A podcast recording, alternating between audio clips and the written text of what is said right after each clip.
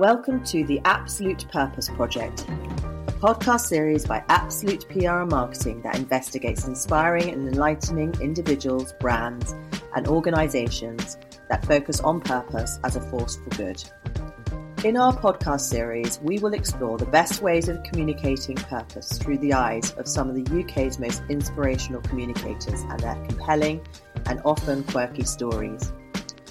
The Absolute Purpose Project is an extension of the work the agency has been doing for the last 20 years in guiding brands to deliver environmental and social impact through action, innovation, and communication.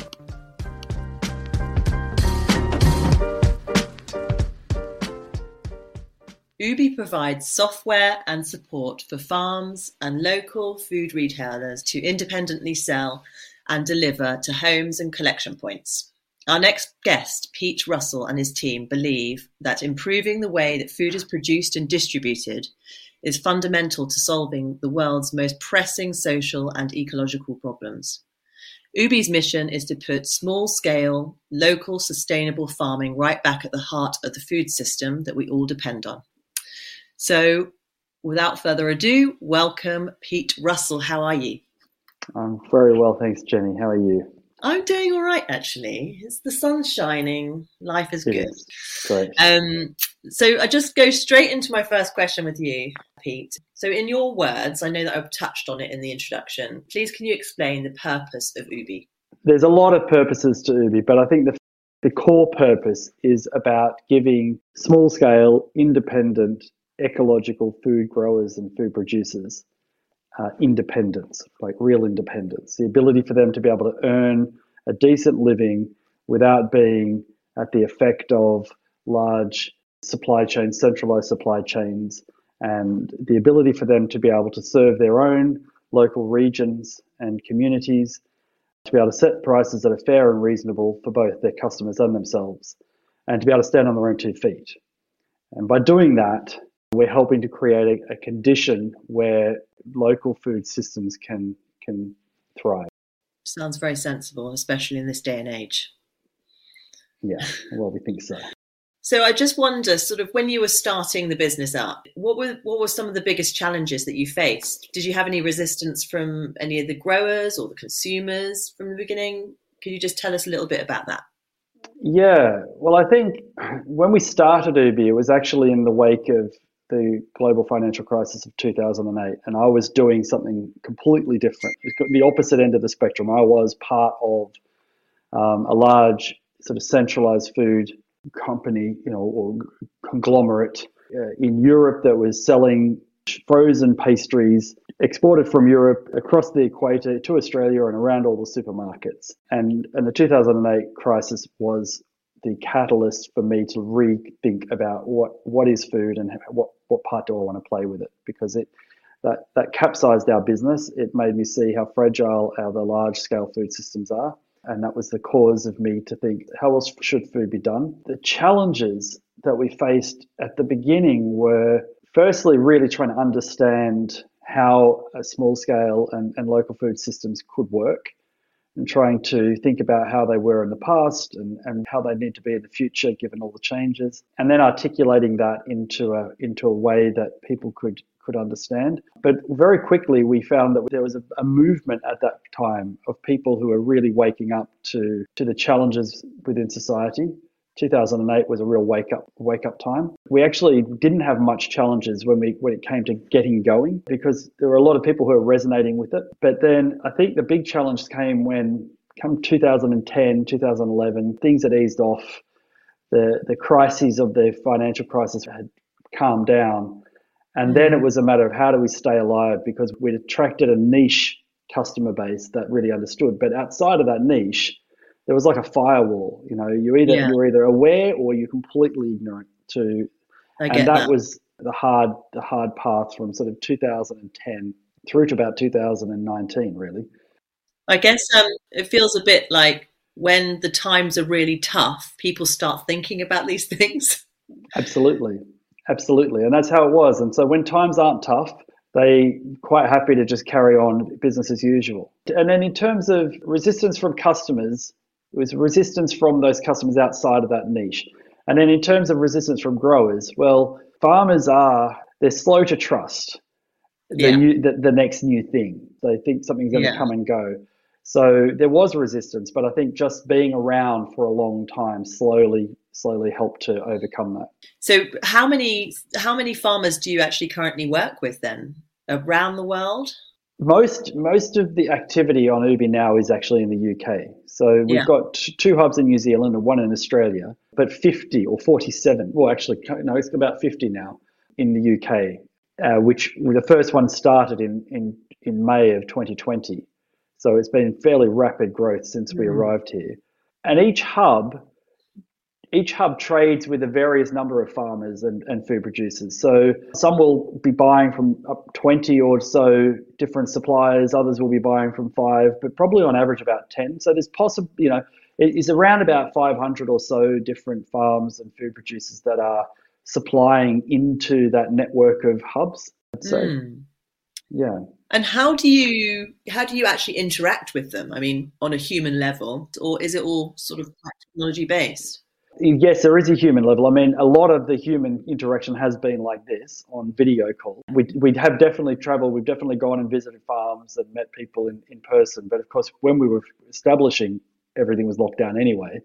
So we had to do it via via these calls. But yeah, there is a lot of interaction actually. And I think this is one of the differences between Ooooby as a technology company is yes, it's high tech, but it's also very much high touch. Like we have to, we need to have a lot of conversations with the farmers and the, and the Mm. hub operators to make sure that you know that they understand the best way to use the system. We've got a lot of domain expertise from having been in their shoes for ten years back in back in New Zealand and Australia. So yeah, it's it's it's a conversational space, and then the, the software comes in and, and and actually gives them the facility to operate independently. So I guess the start it, the start of any relationship is relatively slow, Yeah. but then it will speed up once the uh, technology takes control. Yeah, exactly, exactly. It takes time. I mean, I think that's the thing that we've got to we've got to recognize is that artificially speeding things up isn't necessarily a good idea, right? So just like you throwing fertilizer or you know synthetic fertilizers onto onto plants will speed them up, but it won't necessarily result in, in a higher quality product. And that's that's the approach we're taking with Ooooby is one step at a time. Uh, but then, you know, the, the, the longer we've been doing it, the, the faster we're able to do it without without Mm. tripping over ourselves. So, what about how you've communicated your journey? How did you start to communicate your journey, and how are you? What have you learned from that and adapted to this present time? Well, the communication has really been internally focused primarily. Right. So the communication of the journey has been really about the communication to the growers, the communication to the customers, and through that, through really focusing on on talking to the people that are involved, that has created sort of word of mouth spreading out. But we haven't had very much sort of well, there's been times that we've had bits of publicity here and there, but most of the communication has been around just dealing with working on the day-to-day challenges that that every, each different member of the organization or the you know of, of the platform are dealing with and and just staying you know staying focused on the reason. The, the communication has very much been around the purpose of what we're doing and why we're doing it. And and you know in, and the other part of the communication is constantly reminding and sort of remembering that we're, we're in a time i think in society where all the sort of the institutions and the and the systems and things that we've been relying on over the last 80 years are kind of in, in, in a in a breakdown mode. They're breaking down in order for something else to come up. And if we can remember that and that that that you know the purpose of us being here isn't is, is more about how can we how can we serve that that that transitional process and yeah so so that's the that's the sort of the frame that we that we communicate within. Do you think this is a bit off piste here, but people have often recently said to me that we will look at this moment right now as a moment of transition? Absolutely. I think that the 2020s, pre, before 2020s and after 2020s, this decade Yeah. is uh, is I think is going to be looked back on as an absolute transitional point. Yeah. Um, I I thought that uh, I thought 2010s was that But this is no, this is something else. And and then in hindsight, you look back and you think, well, actually, yeah, no, it takes time for this sort of process to unravel to its full extent. But yeah. I, I do I do feel like we're right in the middle or in the sort of the early stages of the of, the, of it. But it's happening rapidly, right? Oh, it's happening rapidly. It's happening as we speak. It's it's it's no it's no longer something that's coming. It's it's come. It's here. It's and here, we're, we're, in, we're in the middle of it. Changing. It's crazy, isn't it? Yeah, it is. It is. And so the the condition, therefore, the conditions that that we're working to solve aren't the conditions of yesterday. It's like that's I guess the point is what we're working on are situations that we've yet to encounter. Yeah, and you're just being agile and you're moving with that. Trying to, yeah. Obviously, food security is a real, it's a massive topic, isn't it? and it's one that we are everyone is experiencing around the world. It's it's quite a tipping point, really. From the UK's point of view, what you feel the UK could do better to to better protect food security? Yeah, well, I guess the first thing is well, who is the UK? You know, you've got government, you've got you've got businesses, and you've got society at large. I think, firstly, there does seem to be again like there's there's a niche of people that are acutely aware that we have a food security issue yeah and and they're, they're actively looking for ways that they can you know solve that problem for themselves as well as participate in solving that problem you know mm. for, for society at large and then there is this this firewall of ignorance that there's a lot of people who it, it amazes me that a willingness to be able to to just assume everything's fine with regards to our food security. Are you really saying that there is a huge bulk of the UK that wouldn't really consider food security a thing? Well, I think in order to think about food security, you've got to have a general understanding of the mechanics of our food system.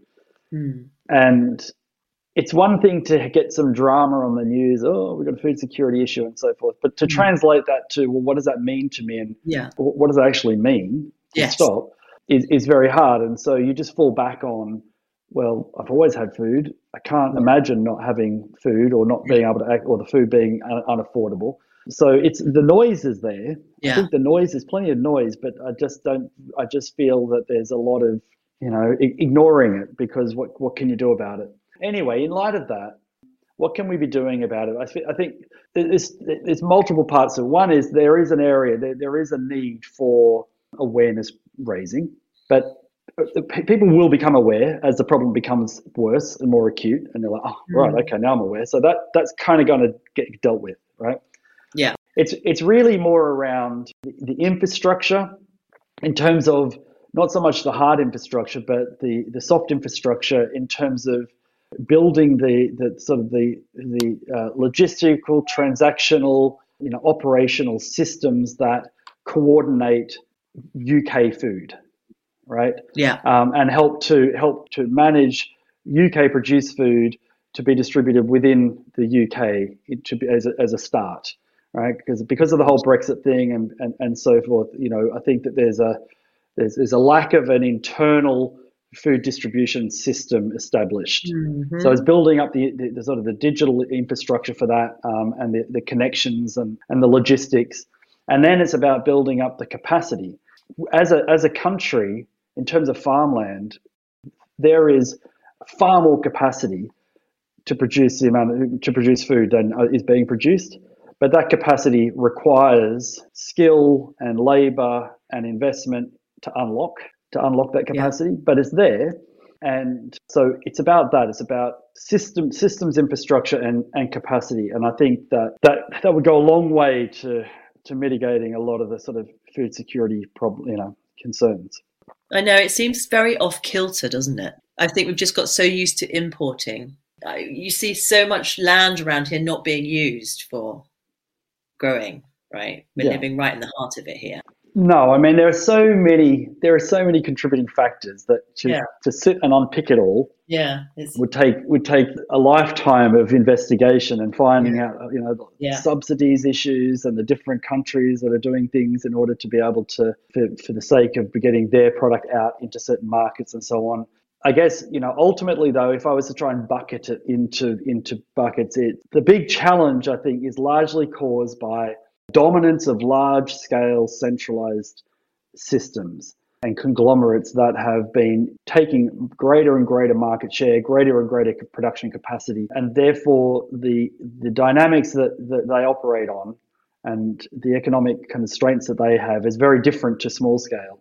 In order to solve the problems of large scale food, you can't solve it with large scale food, I don't think. I think that that's where smaller scale, independent, sort of decentralized food has the that it's got the key to the problem, right? Yeah. That's where the solution is.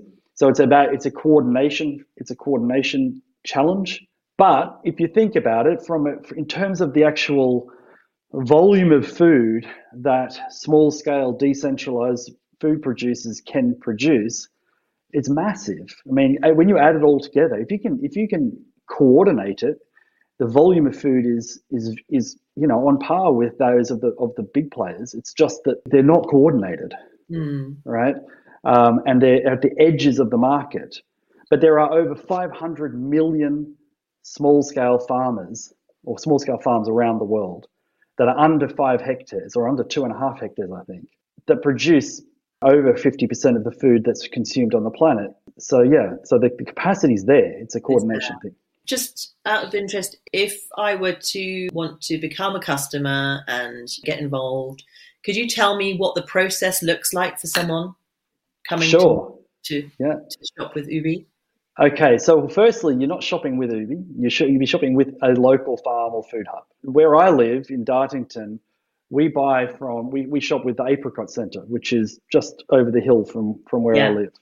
And so I could find the Apricot Centre either by going to ooooby.com or ooooby.org and yeah. and looking at the map and finding the which which which farm is closest to me, and then clicking yeah. on that, and it takes me to their to their site on Ooooby, where I can then see what they've got available. I can subscribe to a regular delivery. I can just buy one off, and uh, I can just become a customer, just like you would any other online shopping yeah. experience. Yeah. Um, but the difference is you're dealing directly with that farmer. When I pay when I pay for my food, that food that money goes to the apricot centre. Yeah. Um, and and when I've got a problem with with you know my my potatoes are that I talk to the apricot centre about that. And if I'm in Exeter, then it's Shillingford Organics, and if I'm in yeah. if I'm in, in south of Oxford, then it's Tolhurst Organic. And so they're all independently representing themselves within their own areas, Amazing. But using the using the Ooooby platform, number one to do their business, but also to connect in and network with all the other farms and food hubs on that platform. Brilliant. Sounds like a, such a great idea. And what are the lead times, just so we can sort of bash that out a little bit for the? Yeah, it depends. It depends on the on the farm or the food hub, but often it'll be anywhere from sort of two to five days before delivery is when you need to have your order in because mm. it's it's it's harvested to order. The way that the, the, the, model works is you put your order in, all the orders are collected, the, the orders get cut off. They know exactly what need what's being sold, and then they'll go out and they'll harvest that. It's a pull to market as opposed to a push to market. It's the way and forward, that, isn't it? It is. It is. It, it reduces massively reduces waste but it also mm-hmm. massively reduces uh, packaging because it's it's usually harvested the day before or the day of the delivery. And mm. if you think about what the two reasons for packaging are, one is to preserve food within a long, convoluted supply chain, and the other is for merchandising it on a, on a shelf, right? And yeah. neither of those are required, so you don't have to have, have to do the packaging in most cases. What does the what does the next um, five years look like for Ooooby? Well, not like the last, I don't think. Uh, you know, I, I feel like the last. Well, it's it's actually it was 2008, so it's been 15 years since the idea of Ooooby started, and, and over 10 years since the deliveries, and nearly 12 years of, of delivering food through the platform. In looking back, I think really what we've been doing over that time is just learning and, and building a foundation. And the, the next five years sort of the next five to seven years is actually th- this is the time where we need to really hit our straps and do the work. So yeah, I think the next five to seven years is is is very much about being very highly responsive to changes in the market and recognizing that we don't know how how things are going to play out, but they're probably going to be, it's going to be rapid. Mm. And we need to be focusing on enabling the, the, the, the, farms and food hubs and the, the, the food producers. The core focus is keep them independent, like do whatever we can to, mm. to, to, fortify their independence, their ability yeah. to be able to, to be autonomous and to be able to stand on their own two feet because that if they if, if if they're all independent and then they're working together and coordinating that's a super resilient model if small and medium scale you know local regional farms are becoming start to become too dependent on either subsidies or on certain supply chains and things like that then that's that's where the fragility sets in and and so that's the key is is is optimize for independence optimize for uh, endurance and resilience and then it's a matter of it's a matter of replication. You know, the, the tech businesses like to talk about going to scale. Right? Oh, how, how are we going to scale this? I don't think I don't think we need to scale. I think we need to replicate. We need to be able to facilitate rapid replication, so that so that it's it's not about growing one thing really big. It's about replicating something that's at that that's at the right size and at, at, a, at an optimal scale for for that region that they're operating in finding that sweet spot and then replicating that as far as, as far and as fast as we can that builds that builds a net of resilience. And it's food right? So it's a, it's not like inconsequential. It's like very consequential. If sure. we, we have to eat. And so all the other problems pale in comparison to being hungry or to you know or to poor distribution of food. Pockets pockets where there's hunger and so forth is just as big a problem. Yeah, so that's I think the next five years is all about us being as responsive as we can and, and focusing on the resilience and independence of the farms and the food producers, but also focusing on the resilience and endurance of the platform. So one of the things we're doing there is we're very frugal. Like we keep our costs right down and we operate as efficiently as we can. But the other part of it is all about user ownership. So we the food producers and the hubs will as as they as they work and, and, trade on the platform they're gaining ownership in the platform so that the platform mm. itself is owned by the users of the platform right. which means that it secures it from being hijacked and taken over by yeah. some some other someone else with deep pockets. So we've made a, mm. a very clear pledge and a very clear uh, commitment that this will never be sold. You know the platform will never be sold. It needs to be able to sustain itself and to be able to maintain its independence. Yeah, and no big changes. right. Yeah. Well, no no big changes in terms of ownership and governance. Yeah. And so, one question we now like to ask at the end of every conversation is, what what is your morning routine, Pete? On a good morning, I'll get up about quarter to seven, feed the chooks, sort out the guinea pigs, feed the cat, have a coffee, get get get some five Tibetan yoga in there. Yeah. Sometimes I'll do it every morning for for a few months running, and other times I won't. Get the kids' brekkie ready. The kids get up. Everyone's the house. The house gets up. Then it's yeah. mayhem. Yeah. uh, and and then and then the kids are off to school, and I come in here and sit down, and away I go. Nice good start to the day. And um, for the listener, would you just be able to let us know where people can find you if they want to follow up and find out more? Yeah, easiest way is just just Ooooby, which is double O double O B Y. It's four O's. B Y stands for out of our own backyards. If you Google Ooooby or if you go to ooooby.com or ooooby.org, you'll find us. Amazing. Thank you so much, Pete. It's a real pleasure. Thank you. Thank you for listening to the Absolute Purpose Project. Please feel free to follow our work at Absolute PR Marketing, our handle across all channels. And please don't forget to rate, subscribe, and share our podcast with all your friends.